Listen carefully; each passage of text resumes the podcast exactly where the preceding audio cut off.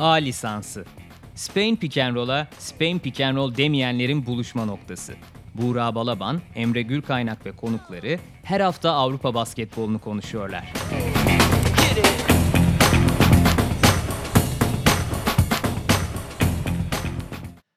Merhabalar, Sokrates'in Euroleague Podcast'i A lisansının yeni bölümüne hoş geldiniz. Sezon başından beri e, partnerim olan sevgili Emre Gülkaynak bugün bir saha görevinde olduğu için bizimle değil ama çok değerli bir konuğumuz var. Sevgili Emir Alkaş bizlerle beraber çok uzun yıllar parkede onu görmeye alıştık. Bir süredir biraz daha parkenin dışında daha teknoloji dünyasında kendisinin adını duyuyoruz. Ama elbette değerli yorumlarıyla e, her zaman basketbol noktasında e, referans aldığım isimlerden biri. O da bugün kırmadı sağ olsun yoğun mesaisi eşliğinde bizlere konuk oluyor. Emir abi hoş geldin. Hoş bulduk. Yani burada olmaktan dolayı ben de çok memnunum. Uzun süredir böyle pür basketbola dair bir şey yapmıyordum. Bu iyi hissettirecek bana muhtemelen. O yüzden ben teşekkür ederim. Ne mutlu bizim için. Genel ligin dönümünü de konuşacağız, takımları da konuşacağız. Biraz e, girizgah istersen senin o eski dönemlerle, senin parkede geçirdiğin dönemlerle yapalım ve bu dönemle biraz kıyas olarak aslında bunu yapmak istiyorum. E, son dönemde özellikle bu sezonun başında çok konuşulan mevzulardan biri işte Barcelona soyunma odasında mesela ufak bir problem oldu. PES çalışma ritmine oyuncuların biraz tırnak içinde kazan kaldırdığı yönünde bir e, konu çıkmıştı. İspanya basınında geçtiğimiz haftalarda bolca yer tuttu. PES için özetle savu şu yeterince antrenman yapamıyoruz. Bu şekilde uygun çalışma imkanımız yok ve aslında artan sakatlıkların sebeplerinden biri de yeterli idman alamamaları oyuncuların diyor. Öte yandan oyuncuların bakış açısında ise biz çok fazla çalışıyoruz. Sakatlıklar iş yükünün artmasından kaynaklı gibi bir görüş de var. Sen hem eski dönemi gören hem şu anda kağıt üzerinde artan tempoyu maç anlamında gören biri olarak bu yorumlardan hangi taraftasın? Sence doğru denge nasıl kurulmalı? Ee, ya bence bu çok derin bir konu. Ee, böyle hani kimin haklısından ziyade biraz daha böyle sebebine bakılması gereken bir şey. Ben şöyle bir şey hissediyorum. Şimdi bir kere Euroleague koçların ligi. Yani Avrupa basketbolu koçların. Çünkü karar vericinin kim olduğuna bakarak konuşuyoruz. Yani mesela hiçbir oyuncu koçuyla memnun olmadığı için işte koçun gönderildiği NBA sahnelerini yaşamıyoruz. Ya da atıyorum oyuncular kendi işte mesela NFL gibi bir dünyada oyuncular artık neredeyse düstur olarak yaz idmanını kaçırıp Ondan sonra zaten kontrat alacağını bilip ondan sonra gelip yılın ilk 7 maçı 8 maçı kötü oynadıkları falan sonraki 8 maçta ısındıkları yine herkesin çok mutlu olduğu bir dünya yok. Burada karar vericiler, işte idmanı programlayanlar, oyuncuyu seçenlerin koçlar olduğu bir dünyadayız. Şu an denge burada. İşte bu yeni oluşumlar, işte Nahbar'ın Oyuncular Birliği, işte özgürleşen, globalleşen dünya, NBA ile daha fazla iletişim kurulması, oradan gelen oyuncuların sayısının artması falanla birlikte bu biraz böyle oyuncuların da kendi seslerini duyurmaya başladığı bir dünya oluştu. İşte yani mesela 15 sene önce bir oyuncuların işte çok da çalışıyoruz uzun dedikodunun ötesinde gidemeyecek bir şeyken bugün gazetede okuduğum bir şey haline geliyor. Ee, öyle bir dünyada hani bunun oynadığı şey var. Yani Bodiroga'nın Bodiroga da çok çalışıyordur muhtemelen. Ee, işte atıyorum Yasikevicius da çılgın idmanlar yapmıştır hiç öyle bir dünya yoktu yani. Ya da atıyorum işte Efes'te antrenörken bir gün e, Makabi bizim salonda işte maç öncesi idmanını salonda kapalı yerde yapmak istemişti. Seyretmiştik. Yani onların yaptığı idman bana çok değişik gelmişti. E, saatler sürüyor. Yani idman değil de böyle bandajı bilmem nesi şakalaşması bilmem nesi falan böyle saatler sürüyor. İdman ama bir saat 10 dakika sert e, falan. Biliyordun koçları. Yani koçlar ya kısa ve sert idman yaptırıyordu ya uzun ve sert idman yaptırıyordu. Yani onun dışında bir opsiyon yoktu hayatta. Dakika dolduranlar vardı. Daha böyle biraz daha şey yapanlar. Böyle oyuncuların sırılsıklam ter içinde kalmadığı işte maç günü bandaj giymediği falan çok az antrenör var yani. Dolayısıyla o denge değişirse başka şeyler de değişecek. Onu bir anlamamız lazım. Kontrat şekilleri değişecek, yöneticilik yapısı değişecek falan. O zaman biz başka bir şey seyretmeye başlayacağız. Kesin de NBA'ye daha yakın bir şey seyretmeye başlayacağız. Aslında bugün Nahbar ne yaptığını biliyor mu emin değilim. Yani bir şeyler yapıyor ama yaptığı şeyin etkisinin ne kadar büyük olup, olup olmayacağını bilmiyorum. Biraz ben sevdiğimiz oyun hep koçuna sarılan büyük oyuncu sahnesi olduğu için işte Obradovic'e sarılan Bodiroga işte atıyorum Pini Gershon'a sarılan o iç sahneleri olduğu için biz hep koçun yönettiği iyi oyuncular gibi görmeye alışığız. Ben o dengenin değiştiği durumda ne olacağını bilmiyorum. O yüzden sanki şey daha konvansiyonel bakanlardan biriyim yani. Euroleague'in o kendi az havasını, kendi az lezzetini diyelim aslında daha doğru bir tabirle biraz baltalayabilir diyorsun bu. Özellikle son bir iki sezondur düşen o antrenman temposu ve oyuncuların güçlendiği senaryo. Burada tabii milli takımlar çok önemli bir rol tutuyor. Milli takım yani şeyinin e, programının özellikle Ağustos'un sonlarına, Eylül'ün başlarına kaydığı dünyalarda işte şimdi Euroleague'de gördüğümüz sahneler görüyoruz. Ben şu an Euroleague'de oynayan takımların galiba hiçbirini tam beğenmiyorum yani. hani Geçen sene dominant Fenerbahçe'yi düşünelim. Yine de CSK'yı Real Madrid düşünelim. Bunlar güzel oynuyordu. Diğerleri de buna yetişmeye çalışıyordu. Zalgiris'in hep bir home court'u vardı falan.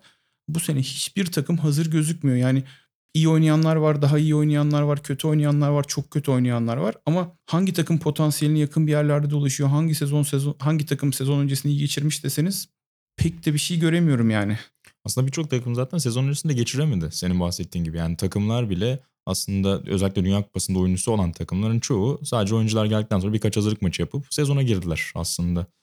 Ya o özellikle daha kurgulu oynayan takımlar işte Obradovic, Messina bunlar hani çok Hmm. e, optimizasyon basketbol diyorum ben buna. Böyle nerede duracağın böyle İnce ayarları yapılmış. 50 santimine kadar belli falan saha içinde gezinmenin yasak olduğu düzenlerde.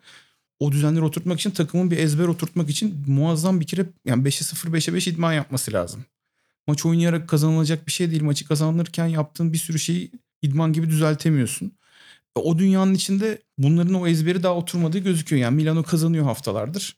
İyi de gidiyor ama ben e, Messi'nin hayalindeki basketboldan uzak olduğunu düşünüyorum yani. Dolayısıyla bir şekilde Itudis'in Ataman'ın basketbolu bir tık daha şu anda yarı daha yarı kaotik oldukları için daha manalı oluyor. Yani işte daha isolation'lar, daha oyuncu inisiyatifi, daha guard temelli basketbol. E, uzuna veriyorsan çok spesiyel yani hani orada vereceksin uzuna o alacak o taraftan oynayacak o atışla bitirecek filan basketbolları. Daha böyle simple game daha manalı olmaya başladı. Daha entegre işte avantaj yaratılan aynı set içinde çok opsiyona bakılan oyunlardan. Dolayısıyla böyle bir şeydeyiz aslında oyuncuların geç gel milli takımdan geç gelmiş olması aslında oyuncuların savını destekliyor. Oyuncuların istediği gibi bir lig olursa ve daha az idman yapılırsa buna benzeyecek. ben şimdi bunu beğenmiyorum. O yüzden herhalde koçların dediği daha doğruymuş gibi geliyor ama beğenmemek üzerine kurulu bir fikir yani bu bilemiyorum tam. Ya bireysel yeteneğin e, ön plana çıkmasını aslında biraz sıralamalarda da görebiliyoruz. Yani işte Barcelona'dan bahsettik mesela. Birçoğumuz özellikle işte Real'le oynadığı Süper Kupa maçından itibaren gördüğümüz yapı evet biraz savunmada bir şeyler gösteriyor Barcelona ama hücumda tamamen yani 2-3 pası bile çok zor gördüğümüz genelde 1-2 pas üzerinden o birebirlerin oynandığı işte Higgins'in eli ise o oynuyor yoksa Mirotic genelde oynuyor. Davies'e indirdiklerinde biraz belki bir iki pas görüyoruz ama onun dışında genelde özellikle kısalarda kaldığında top çok hakikaten bireysele odaklanmış bir yapı görüyoruz. Evet yetenek toplamı hakikaten aşırı olduğu için şu anda Barcelona'da galibiyetler geliyor ama işler sıkıştığında ya da bizim bildiğimiz o Euroleague düzeni gibi bir dünya düşündüğümüzde hakikaten çok farklı bir yapı şu ana kadarki Barcelona. Başıma bir şey gelmeyecekse ben hiç beğenmiyorum onların oyunu yani. Yani PES için oyunu zaten bir tık demode bence. Ee, ben en çok şey Kyle Kuric'in oyunda olduğu anlarda PES için oyununu buluyorum. Kyle Kuric'in oyunda olduğu anlarda topu sadece Kyle Kuric atıyor abi çembere yani. Sürpriz yok. yani hiçbir şey o dolaşıyor dolaşıyor alıyor geri veriyor bir daha bir screen'den çıkıyor okutuyor bakıyor falan. Yani hiç mi adam yok ya yani hani hani Mirotic ile Davis oyunda olacaksan her topu Kyle Kuric'e attıracaksın gibi falan bir durum oluşuyor. Ben ona biraz şeyim bu kadar basitleştirmeye biraz karşıyım yani. Biraz daha opsiyonlu bir şey olması lazım bence basketbolun. Ama öte yandan da şeyi görmüş yani biz bir şekilde maçı büyüklüğümüzle, oyuncumuzla, özel yeteneğimizle, zor topu sokmamızla falan kotarırız. İyi oyuncularımız var. Çift taraflı oyuncularımız var. İşte atıyorum Higgins. Higgins gibi, yani yine Mirotic gibi, Davies gibi iki tarafı da oynayabilen oyuncular. Oyuncular bizi hücumda bir yere götürür. Biz biraz müdafaya çalışalım demişler gibi bir hissiyat var. Hörtel de hazır sakatlanmışken e, bayağı müdafaa yapar pozisyondalar. Biraz da o tutuyor onları yani. Ama yani Kızıl Yıldız Barcelona maçının ilk yarısını seyreden birinin Barcelona'yı beğenme ihtimali yok yani. Hani o adamlardan o oyun mu çıkıyor der yani. Ama daha yani takımlar uzaklar bence potansiyellerinden. Göreceğiz yani ne olacağını. Ee, Evet. Playoff'a doğru bunun biraz daha hani en azından taşların yerine oturacağını birçok takım için umuyoruz. Ama bir yandan da senin o bahsettiğin antrenman eksikliğini aslında sezon içinde de gidermek için çok fazla imkanları olmayabilir. Özellikle artan çift maç haftaları, işte lig fikstürü derken. O arada da kaygın var mı peki? Yani hani normalde hep genel bir ezberdir ya playoff'a doğru oturur taşlar denir ama şu anki fikstür sence buna bir engel mi? Yani tabii ki engel. Ben biraz öngörüsüz kalıyorum orada. Yani hiç böyle bir sene görmemiştik bence. Çok Doğru. şimdiye kadarki yapıların epey dışında bir şey görüyoruz. O yüzden hani çok öngöremiyorum ne olacağını ama takımların şeyden eminim yani. Entegre basketbol, e, benim de sevdiğim organize basketbol, işte milimetrik basketbol oynayan takımların işleri biraz daha zor olacak bu sene. O öyle gözüküyor kesin. Zaten sonuçlar da şimdiye kadar oralara gitmiş. Biraz daha böyle birbirinin saha içinde ayağına basarsa okey olan, işte bir daha yırtıcı oyuncuların bir tık daha ön plana çıkabildiği falan takımlar bir, biraz daha iyi kalacaklar. En azından ocağa kadar böyle olacak kesin. Çok bir sömestr kafası da yok şu anda. Valla Christmas'ta takımları idman bekliyor yani. Benim, benim, benim hissiyatım o yani şu anda öyle görüyorum yani. Fikstüre baktığımızda zaten bir tek e, kupa haftası Tabii. işte Şubat ortasında bir boşluk var. Onun dışında Pek de bir şey yok yani. hiç yok dediğin gibi. E, bireysel yetenekten o yırtıcı oyunculardan bahsetmişken tabii geçen yılın ortasından itibaren özellikle bir Shane Larkin rüzgarı var. Senin dönemini hatırlayınca seni en çok özellikle bireysel yeteneğiyle etkileyen ki o zamanki o savunma şemalarında daha kompleks basketbolda bu kadar kolay da değildi aslında o bireysel yeteneklerin daha ortaya çıkması, o kadar özgürlük bulmaları. Senin bir çal- çalıştığın dönemde birlikte oynadığın ya da birlikte daha doğrusu antrenman yaptığın ya da karşında gördüğün oyuncular arasında seni en çok etkileyen hangisiydi bireysel yeteneğiyle? Bir tersten bir yaklaşayım. Tamam. Ee, En az etkileyen. Yok ondan çok var. Ee, şöyle yeteneğe dair iki tane cümle var. Benim çok inandığım ve öğreti olabileceğini düşündüğüm. Bir tanesi yeteneğin muadili yok. Yani yetenekli adamların yaptığı şeyleri o kadar yetenekli olmayan adamların yapabildiği bir dünya yok. İkincisi de yetenek yetmez. Yeteneğin yetmediği bir dünya var. İşte Jordan Farmer belki Türkiye'ye gelmiş en yetenekli adam. Ama yetenek yetmiyor yani. Hiç etki yarattı mı diye bakacak olursanız hani bir Efes'te oynadı ilk sene belki falan. Ama şey hani koçu mu iyi değildi bilmem nesi mi kötüydü ötekisi mi oydu falan diyebilirsiniz ama hani yeteneğin yetmediği örnek. Ya bana bir oyuncu seçseseniz bunca gördüğün e, bunca derken çok abartmayayım ama bir 10 sene içinde yakından tanıma şansım olan oyuncularla ben Bootsy Thornton'u seçerdim mesela. Yani bir kere şey İngilizce olacak ama student of the game yani. Öğrenmeyi Öğrenmesi seviyor. bitmiyor yani. O da öyle düşünüyor, böyle bakıyor. Topu şuradan alsam nasıl olur diye düşünüyor. Oradan bir ek yaratmaya bakıyor. Süper sert, süper iyi takım arkadaşı. Bir adım geri attığı yok falan. Yani kemik gibi bir adam yani. Yetenek, dünyanın en yetenekli adamı hayır değil. Ama move'u var. Solak olduğu için bir takım avantajları var. Onları kullanıyor. Üst vücudu çok kuvvetli olduğu için adam sırtını alarak çembere gidebiliyor. Atıyorum low post oyunu var. Elleri çok iyi. E, Jamon Gordon'un onun elleri özellikle Hmm. iyidir. Top sökebiliyor falan. Biliyor adam neyi yapıp neyi yapamayacağını ve ona göre oynuyor. Yani ben o meşhur olaylı Fener Efes final serisinden sonra şampiyon olunca biz hani ilk ona bir sarılasım gelmişti yani. Hani öyle bir şey hissetmiştim. Çünkü çok fark yaratan bir adamdı bence. Ben hani öyle takımların etrafında kurulmasını gerektiğini düşünüyorum takımların yani. Biraz oradayım. Yani o zamanın Clyburn'u, o zamanın Higgins'i, o zamanın işte hani tamam adamın defosu var. Büyük şütör değil, birebirci değil, büyük pick and roll'cu değil bilmem ne ama basketçi yani herif. Yani topçu yani hani bir şimdi basketçilikten sonra topçu deyince daha manalı oluyor ama topçu yani ball player. O bambaşka bir özellik. Şimdi Jordan Farmer çok yetenekli ama bence topçu değil yani. hani biraz ağır oldu ama hani anlatabiliyor muyum? Ama yani Ricky Hickman topçu mesela yani. Böyle gardları düşünce böyle sert kemik gibi gardlardan daha iyi şey olur. Drew Nicholas çok yetenekli ama bence topçu değil. Ya da atıyorum Bryant Dunstan topçu. Yani basketçi o yapabildiği şeyi yapıyor. Yani sen Bryant Dunstan varken karşısına Tavares'i de koysan bilmem ne de koysan o rebound onun çemberini silindirine düştü mü o alıyor yani. Başka birini aldırtmamak gibi bir kendine vazife biçmiş adam. Bunu da kimse bunu böyle yapacaksın dememiş. Otello Hunter'ı koydun mu olmuyor oraya. İşte atıyorum Tibor Plyce'ı koydun mu da olmuyor. Taizi koydu. Ya, olmuyor. birini koydum mu Singleton'da oldu mu olmuyor. Ya bu bir, ama oraya bu olduğu zaman bu böyle şey Herkül gibi yükseliyor. Bir şekilde orada bir büyüyor. Bir boyundan büyük yani herif. Bence o çok önemli bir şey. Ben öyle oyuncu seviyorum. Eksikleri olmasına rağmen. Oynadığı takım ve konkurgu da önemli ama ben bir oyuncu seç desem ben Bootsy Thornton'u seçiyorum. Yani. O oyunun öğrencisi olmak dediğin tanım hakikaten çok önemli. Ya bu antrenörler için de bambaşka bir keyif olsa gerek değil mi? Öyle tahmin ediyorum. Sonuçta senden bir şey almaya niyetli oyuncuyla her gün o spor salonuna girmek, her gün o antrenmanı açmak herhalde seni de iştahlandırıyordur diye. Ya mesela David Blatt o da bu yolun yolcusu, oyunun Hmm. öğrencisidir yani. Hani benim çok eleştirdiğim tarafları var. Kurduğu takımların bir kısmı bence çok hatalı. Yani bu sene böyle nasıl bir takım kurmuş anlamak mümkün değil falan. Hani Efes'teki kurduğu takım da biraz değişikti yani yalan söyleyemeyeceğim. Ee, ama işte atıyorum idmandan sonra evine gidersiniz uğrarsınız işte bir oturalım bir şey içelim der. Ee, iki dakika vakit geçirirsiniz. Yani orada hakikaten NCAA kadın maçı falan var. Koltukta yatarken ona bakar falan oradan bir, bir böyle diskrin açısı değişikliği görür falan. Bir, bir oradan alır bir kağıda yazar falan. Yani şey bitmiyor adamın zevki bu yani. o yani onu takdir etmemek mümkün değil yani. Dediğim gibi bir, her koçun artısı eksisi vesaire var ama ben David Blatt'e dair benim zihnimdeki resim hep o yani. Hep Efes'ten kovuldu adam. Evinde basket maçı seyrediyordu ya. Yani hani Efes maçı falan da değil. Yani kazandı kaybetti de değil. Yani hani o zaman işte Fox vardı eğer yanlış hatırlamıyorsam. Orada böyle üniversite maçları veriliyordu falan. Ona bakıyorduk falan yani. Hani adam kendine evde makarna yapmış karısı yok. Maç koymuş seyrediyor falan gibi yani. David Blatt de bir maç daha seyretmeden hayatının sonuna kadar sürdürebilir yani. Uzun ömürler versin de yani hani biraz öyle yani. Hani adamın onu o, öğretilebilir bir şey değil yani. O başka bir şey yani. Ben orada çok öykünmüştüm açıkçası. Çok büyük bir şey olduğunu düşünüyorum bunu yani.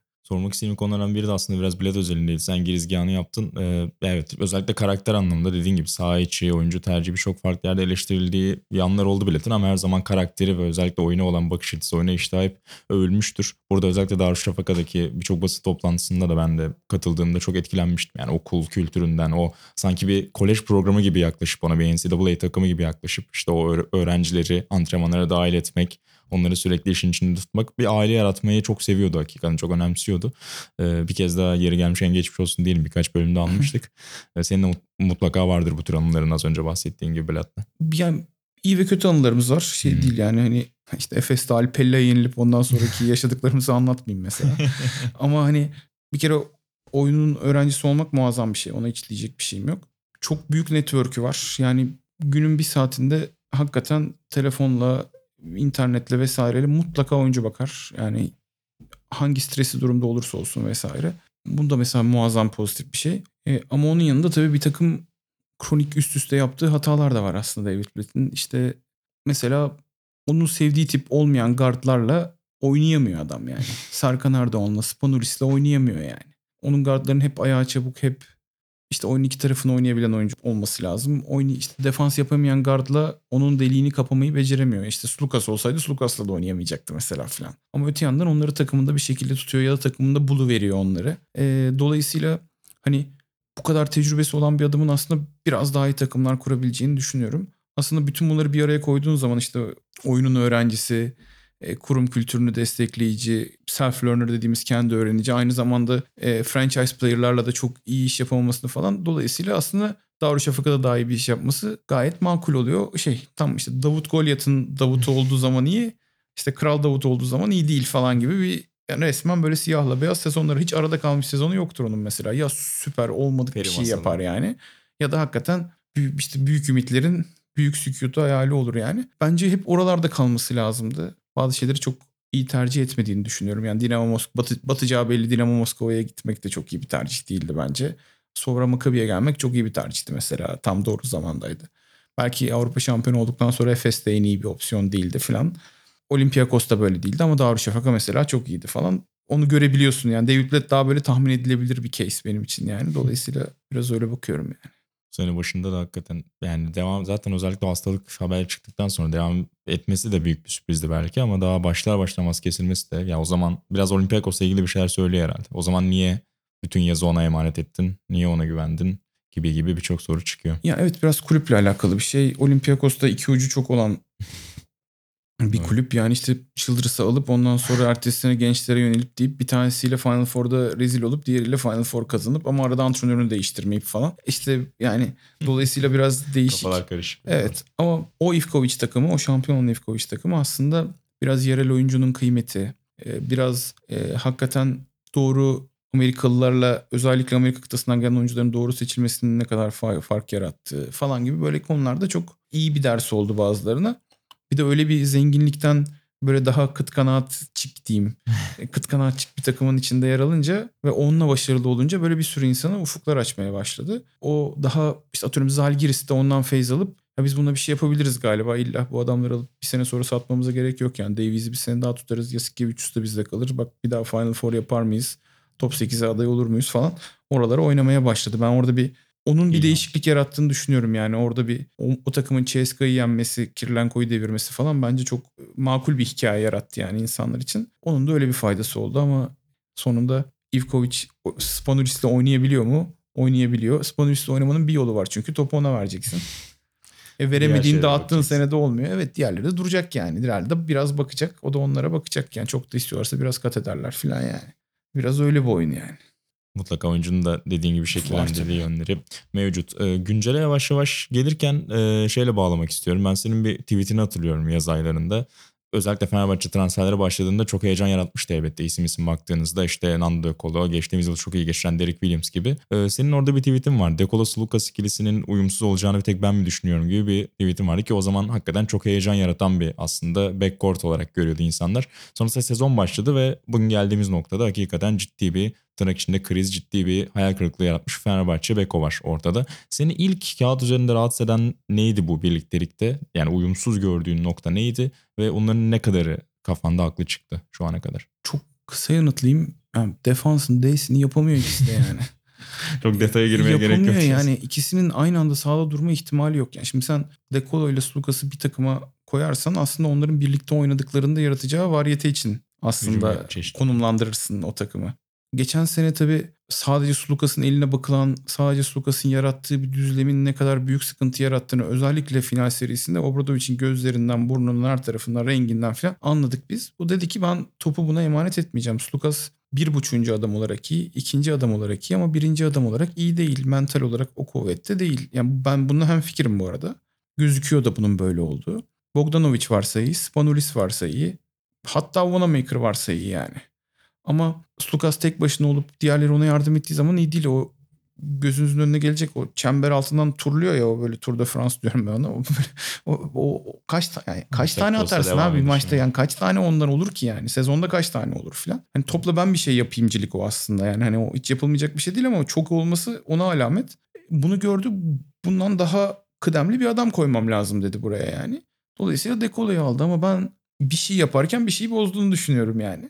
Hiç defans yapamıyor. Yani Dekolo iyi oynadığı Final Four maçında kenarda Hackett'a tercih edilmemiş bir adam durumundan geliyor sonuçta. Yani büyük oyuncu mu? Büyük oyuncu. Turnike makinesi mi? Turnike makinesi. Foul almanın ve foul atışının kralı mı? Kralı. Yani bunların diyecek hiçbir şey yok. Büyük hücumcu. O asla değişmez. Şey, ball hog. Topu, topu da elinde tutması gereken bir adam. Ama e, ya ikisi bir arada hiç sahada kalamayacakmış gibi bir intiba edinmiştim ben. Bence Obradoviç de benzer bir şey düşünüyordu. Bunları Westerman'la hafif şey Dengeleyeyim. de, so- nötralize edeyim, geleyim. sulandırayım, asidi bazı da öyle paylaştırayım falan diye düşündü. Ama o da hiç oynayamayan duruma geldi. Bir de maç kaybedince Obradovic'in sinirleri biraz hızlı bozuluyor benim gördüğüm kadarıyla.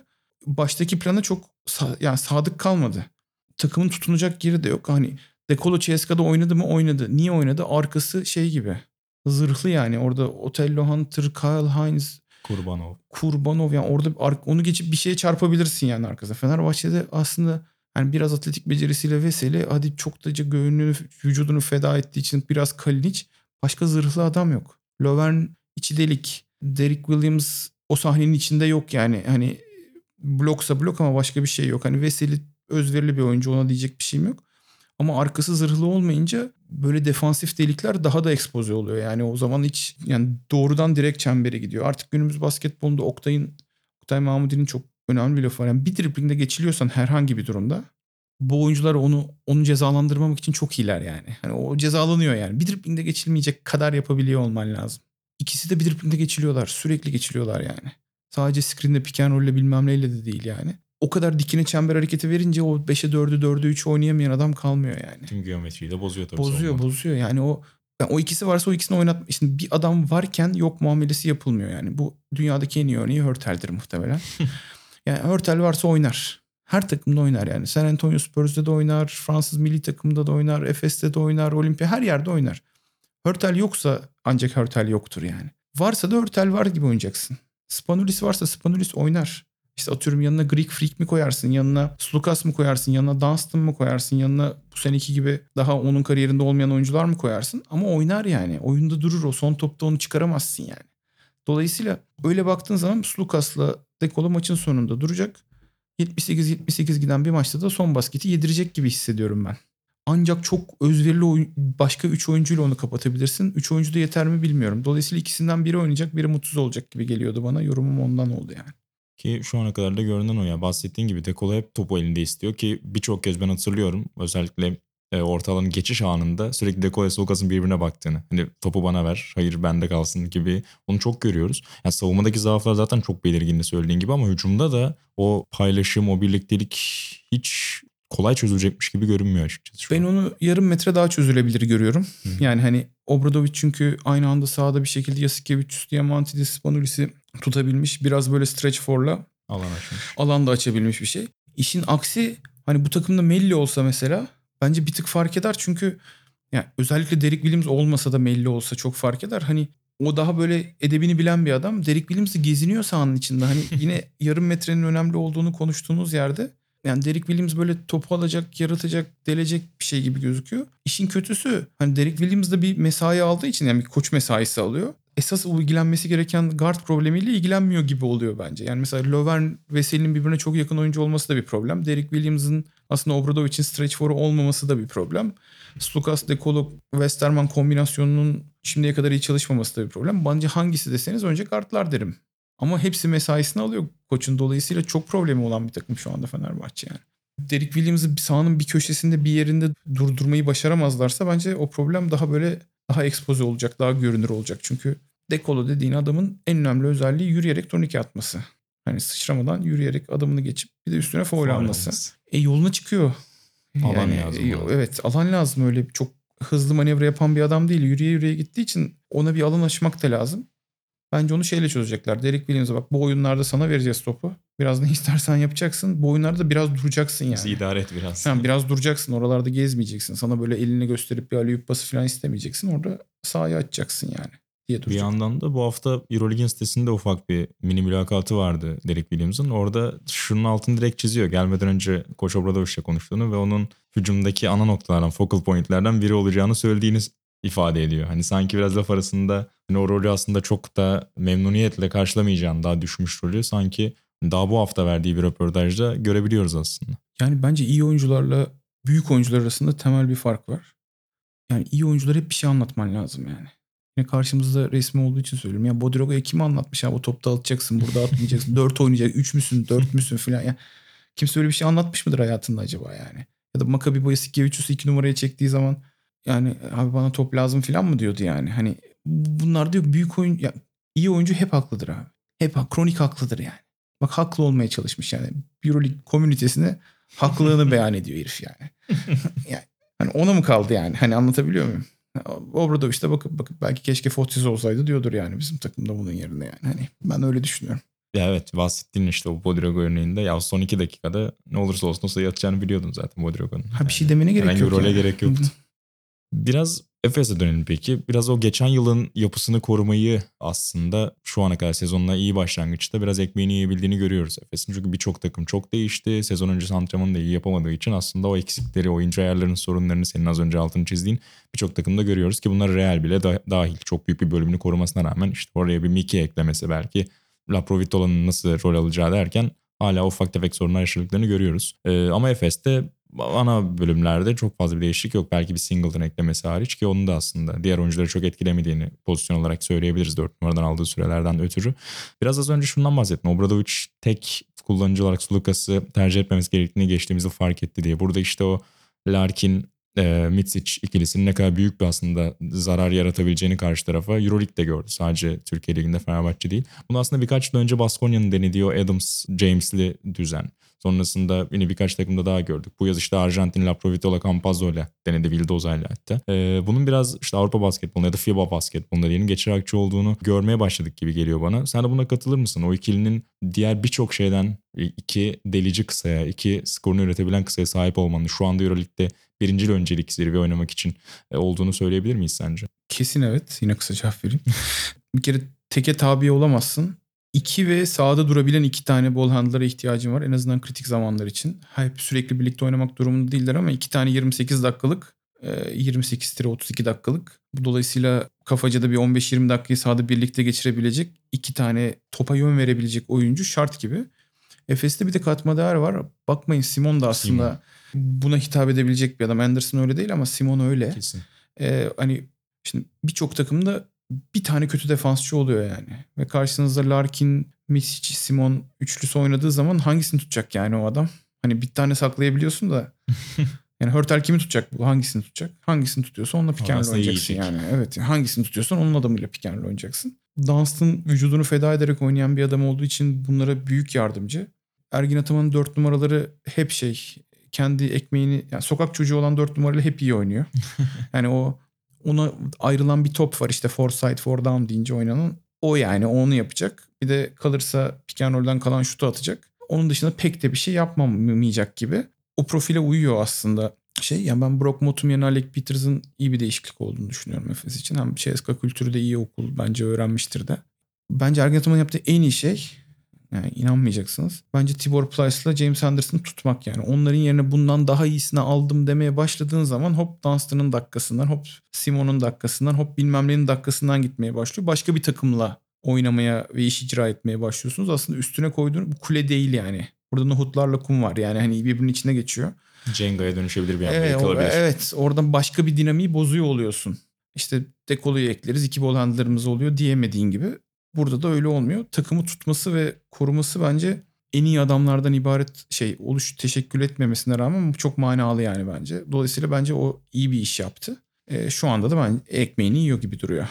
Ve soyunma odasında da çok iyi figürler olduğunu hep diğer oyunculardan görüyoruz. Sosyal medyada gözlemliyoruz. Onun da tabii etkisi oluyor muhakkak uzun sezonda. Diğer parçaların en azından mutlu memnun olduğunu görmek.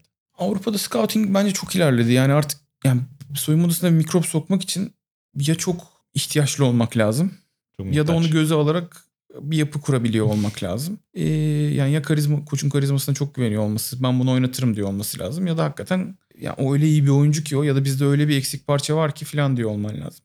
O işler azaldı. Zaten kazanan şampiyon olan takımın bir kimyası vardır. Başka türlü yani Yıldızlar Ligi'nde de şampiyon olamazsın, Euroleague'de de olamazsın. Yani hani kimyasız takımın şey yok. Bir tane işte Davut gelir Goliath'ı devirir yani. O kimyasız takımların hep şampiyon olamadığını gördük yani. Bu şampiyon olmuş bir takım yani bence. Hani Euroleague'de final oynamış ayrı ama bir de şampiyon Türkiye Ligi şampiyonu olmuş bir takım. Dolayısıyla orada bence bir kimya işusu olmadığı kesin.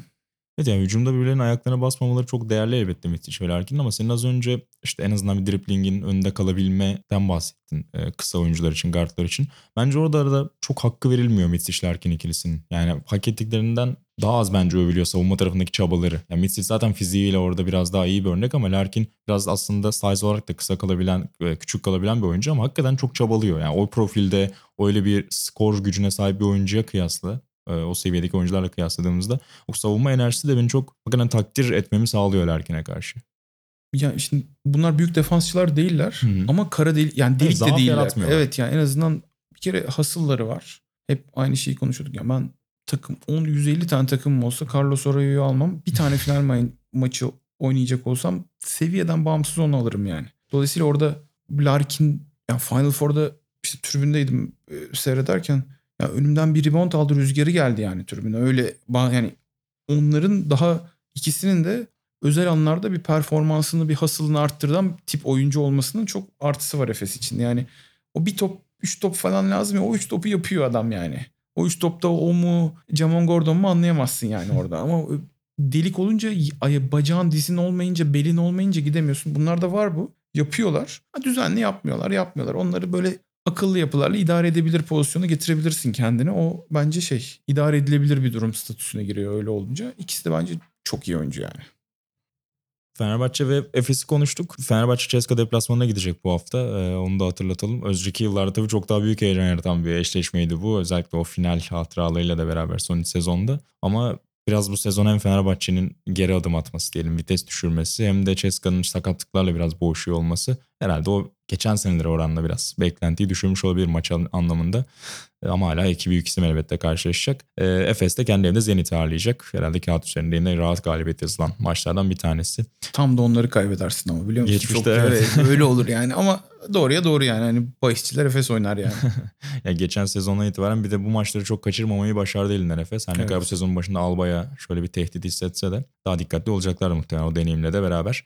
Ee, biraz da diğer takımları seninle konuşmak istiyorum. Çünkü hep yani uzun yıllardır ben çocuktan itibaren kendim bildim bile senin ismin geçtiğinde hep işte sahanın içine o ikisine o olsuna ne kadar meyilli ne kadar iştahlı olduğundan hep e, kulağıma çalınırdı. E, o yüzden de biraz birkaç farklı takım üzerinden o seni neler etkiledi, e, ne, ne tarafları hoşlarına gidiyor onu sormak istiyorum. İstersen Jalgiris'le başlayalım. Çünkü birkaç yıldır aslında düzen olarak belli bir şeyi takip etmeye çalışan elbette maddi güç anlamında her oyuncusunu, her iyi parlayan oyuncusunu tutamayan ama elinden geldiğince benzer profilleri sürdürmeye çalışan bir takım görüyoruz Teskevicius önderliğinde. Bu yıl biraz o guard sorunu sanki dikkat çekiyor. Yani Alex Perez'i ben işte Bandırma doğumlu olmam nedeniyle biraz Bah- Bahmet'i daha sık takip ediyorum açıkçası. Ben biraz abartıldığını düşünüyordum Perez'in performansının geçen yılın ikinci yarısında. Ee, bu sezonda sanki beklentilerin çok altında kaldı gibi Perez. ya evet tam oranın oyuncusu değil gibi duruyor şu anda. Bana sorarsanız Nate Walters da hiçbir zaman oranın oyuncusu Kesinlikle değil. katılıyorum. Oh sonunda Ee, bunu yani- duyabildim sonunda. Bir de bazı oyuncular kandırır yani. Nate Walters bir şey yapıyor gibi duran bir delik yani sahanın içinde. Beşiktaş'ta da çok gördük onu. Evet yani e, onlar koç koç öldüren diyeyim ben kibarca başka türlü de deniyordu ona. E, ama hani o oyuncular yani on- onlar benim sevmediğim oyuncular işte o bu Thornton neyse bunlar diğer bir şey yani hani böyle Skalanın diğer ta- tam ucu yani hani hangi eksene oturttuğumuzla alakalı bir fikir vermesi anlamında söylüyorum. Ha iyi oyuncu mu iyi oyuncu bir verim alır mısın alırsın falan ama o kadar bence zaten böyle devam ederse de çıkacak oyundan yani hani Perez oralarda durmayacak gibi duruyor. Yani o kadroda kalsa bile olmayacak. İşte World Cup'lar, Mall Cup'lar, oradaki sokak çocukları e, cicileri yiyecek yani. Benim gördüğüm şekil biraz o. Ama Zalgiris yani bir ekol olma yoluna gidiyor bence. Çok hep aynı, başka başka oyuncularla aynı şeyi oynayabiliyor. Hiç tutamayacağını düşündüğüm bir oyuncuyu bir sene daha tutuyor. E, ben ona benzer bir heyecanı Galatasaray'a gittiğimizde böyle heyecanlanmıştım açıkçası. Bir şey yaratabiliyor olma hissi falan. Yasikevicius'un orada durma güdüsü de bence o. Yani teklifler sağından solundan uçuşuyordur diye tahmin ediyorum. Muhakkak. Ama orada bir şey yaptığını hissediyor insan. Mutlu olacağı bir komünitesi var. Çok milli takım gibi zaten. Çok güzel salon, home court'u var falan. Yani orada bu ekolle hani oyuncular değişmeye devam etse falan bu böyle 6 sene daha gider gibi hissediyorum. 6 sene daha oynasalar bir sene falan kötü bir şey olur belki filan. Ee, yani tabii muhtemelen dağılacaktır. Yasikevicius da en sonunda paranın tadını bir daha almak için bir yerlere gidecektir falan ama çok çok iyi bir iş yapıyorlar. Yani geçen sene izlediğim Real Madrid Zalgiris maçının yani şey başucu kitabı yani. Tadı damağımda diyorsun. Nasıl bir sertlik yaratıyor yani. Mesela iyi takım, iyi topçuluk falan sertlikle çok alakalı bence. Yani bir takım sertleşebiliyorsa o birlikte bir şey yapabiliyor. Çünkü tek başına sertleşemiyorsun. Yani bir Kalinic'le sert olmuyor işte filan. Niye bütün hocayı ben çekeyim gibi oyuncu Falan. Ama görmediğini. ama mesela şeyi hatırlarsınız belki Mahmudi'nin böyle Final Four'u bir basketle kaçırdıkları işte Bologna'nın falan Tel Aviv'de Final Four'un olduğu sene. Yani bakıyorsun oyuncular hani Antonio Granger dediğin adam çok da bir şey değil. İşte atıyorum hep Benetton'dan bir adam alınıyordu o zaman zaten. Trajan Langdon daha CSKA, pre-CSKA döneminde topu yere vuramayan iki numara nedir? E, Türk gardlı bilmem ne mi olur diyorsun. İşte atıyorum Kerem Tunçeri, Ender Arslan'la Final çünkü kemik gibiydi yani. O sertleşebiliyorsan bir, bir, bir şey, birlikte bir şey yapabildiğini gösteriyor o. Ya atmayayım ama gole maçlarla Goran Nikoliç'lerle dört numara. Yani bunların hiçbiri şu an yani esamesi okunamayacak adamlar gibi bakabilirsiniz aslında. Yani şimdi bir takım ben gole maçı aldım abi Final Four'a gidiyorum falan der mi yani? Ama o kemikleşebildiğin zaman e, farklı bir şey yapabiliyorsun yani orada. Yani Yasikevicius'un iyi koçluğu takımını kemikleştirebilmesiyle alakalı bence. Hücumda yaptığı kreativite bilmem ne falan onu anlıyorum. O, herkes yapıyor onu. Setimeti de çiziyor. Moladan çıkıp da başarılı da oluyor falan. Onların hepsini kabul ettim. Ama bu şey yani o takım kemikleşiyor ve başka bir şey oluyor. Yani o Ulanovas var 5 metre bir adam oluyor yani. Hani yani Ulanovas'ı yani Real Madrid'le Barcelona hayatı boyunca Ulanovas'ı alır mı yani? Bütün hikaye bence bu yani. Adı geçmez yani. Burada oyundan çıkaramıyorsun yani herif. Ee, bence o güzel bir indikatör yani. O koç karizması kendini Var. ikna edebilmek çok farklı kılıyor herhalde Ben- değil mi? Bir koç bir oyuncuya Euroleague seviyesinde o paraların döndüğü bir yerde bağırıyorsa oyuncu da bunu kendi üstüne alınganlık olarak almıyorsa onların arasında bir ilişki kurulmuş demektir yani. Çünkü hiç kimse ortalık yerde bağırılmaktan haz etmez yani. İdmanda bağırılmaktan bile etmez ama ortalık yani burada bir şey var.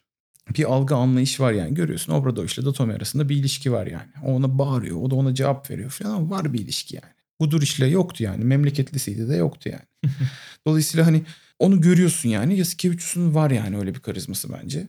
O yüzden koçun takımı o yani hani Zalgiris deyince yıldızı kim deyince Yasikevicius diyorsun yani aslında. Bir sürü de oyuncusu var ya. Brandon Davis yıldız değil mi? İşte Pangos yıldız değil Pangos. miydi? Tabii Messina durumu var. Hani or- orayı hani koç demişken Şuraya aklıma geldi. Koç biraz- demişken aklıma geldi. Fena, biraz, fena e, bir adam değildi. Erasmus'tan döndü. Diyelim uzun süredir o Evet, evet, yani- sahnesinde değil ama tabii ki 2000'lerin işte Obradoviç'le birlikte en büyük koçundan biriydi Euroleague'de.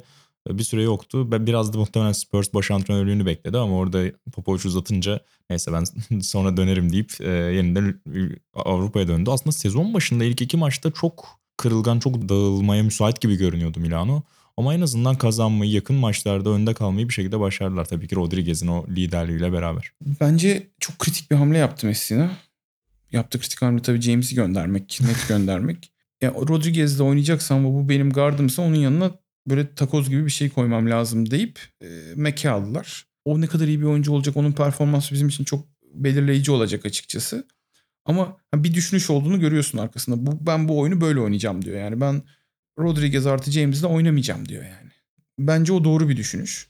Ama öte yandan takımın geri kalanı bence çok kötü. 50 tutulur 4 numarası yok. 5 numaralarının ikisi birbirinin aynısı. Hiç boyut katacak farklı tip oynayabilecek 5 numarası yok. Allah'tan da şey Einstein var yani takımda Michov. yani onu yani roll oynaması gerekiyorsa oynuyor. Oradan bir sayı çık foul alması gerekiyorsa oluyor falan. Einstein yani. Çözümcü yani herif. Şey, problem veriyor. Sudokucu gibi yani oynuyor herif. Ben sudoku çözer gibi basket oynuyor herif yani. O bence çok fark yaratan bir adam. İşte Rodriguez, Misov güzel mesela. Ama hani çok da başka katma değer üreten adam yok gibi duruyor şu anda. Biraz bir iki maçta Michael Roll iyi başladığı maçlarda sonra kenarda kaldı. Bence o biraz hani pas verebilen bir adam Evet. screen'e ihtiyacı var. Birebiri yok ama screen'den gelip oradan akıllı oynayabilen bir adam. O oyuna bir boyut ekleyebileceğini düşünüyorum onun. Yani Rodriguez, Michael Roll, Mitsov güzel üçlü bence. Mac biraz bunlara dördüncü olursa onlar böyle iddialı olan bir dört oyuncuyu yüksek dakikayla döndürebilir gibi bir hissiyat yaratıyor bende.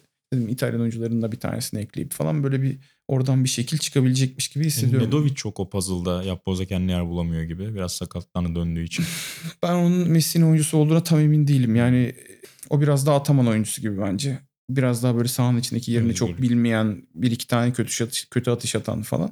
Messina falan şey yani işi optimizasyon olduğu için yüzde bire oynuyorsun yani orada. Yani o açı bu açı falan derken oralarda çok yok gibi hissediyorum. Bakalım yani hani tam onun oyuncusu değilmiş gibi düşündüğümüz bir sürü adam da sonra çok iyi oynadı bazı yerlerde yani. Sen Pozekko'nun Repeşan'ın oyuncusu olacağını düşünür müydün? Ne oldu işte yani. Final Four final oynadılar yani bütün resme baktığında bir takım olma yoluna gidiyor gibi duruyor. Messina bence Obradovic'le beraber Euroleague tarihinin en büyük iki koçundan biridir. Bir üçüncüsü yani Pini Gershon'ların falan ben ötesinde görüyorum. Ee, başka bir şey yani farklı takımlarla bir sürü başarı elde etmiş insanlar.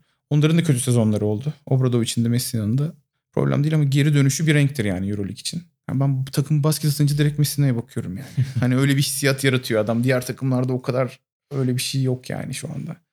Muhakkak ya son maçta benim de dikkatimi çeken noktalardan biri Mitsov'dan bahsettin.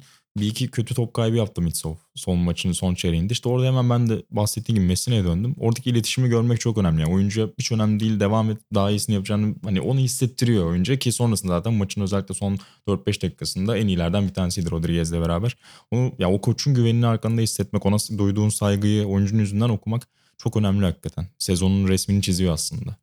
Ben de biraz Shelvin Mack için aynı şeyi düşünüyorum aslında. Onu da biraz böyle itiyor ve destekliyor sakatlıktan Kesin. yeni çıktığı için. Normalde tahammül etmeyeceği bir iki şey hani şimdi Della Valle yapsa o, o el almazdı yani orada muhtemelen ama orada biraz böyle o koşlukta öyle şeyler var gibi hissediyorum ama yani Messina Euroleague'de olsun abi yani. Messina'yı biz görelim her hafta televizyona açınca karşımıza çıksın falan yani güzel bir şey o. Ama bence daha uzaklar bu arada. Ben hani Milano Euroleague'de Final Four adayı mıdır desen şu an değil derim. Henüz değil. Güzel oldu kapanışı da yavaş yavaş Messina ile yapmış olmak iyi oldu. Yakışır. Şöyle bir, aynen öyle. 45-50 dakikayı da bulduk yine program süremizi. Abi çok teşekkürler. Ee, bir ton işin gücün arasında vakit ayırdın bize.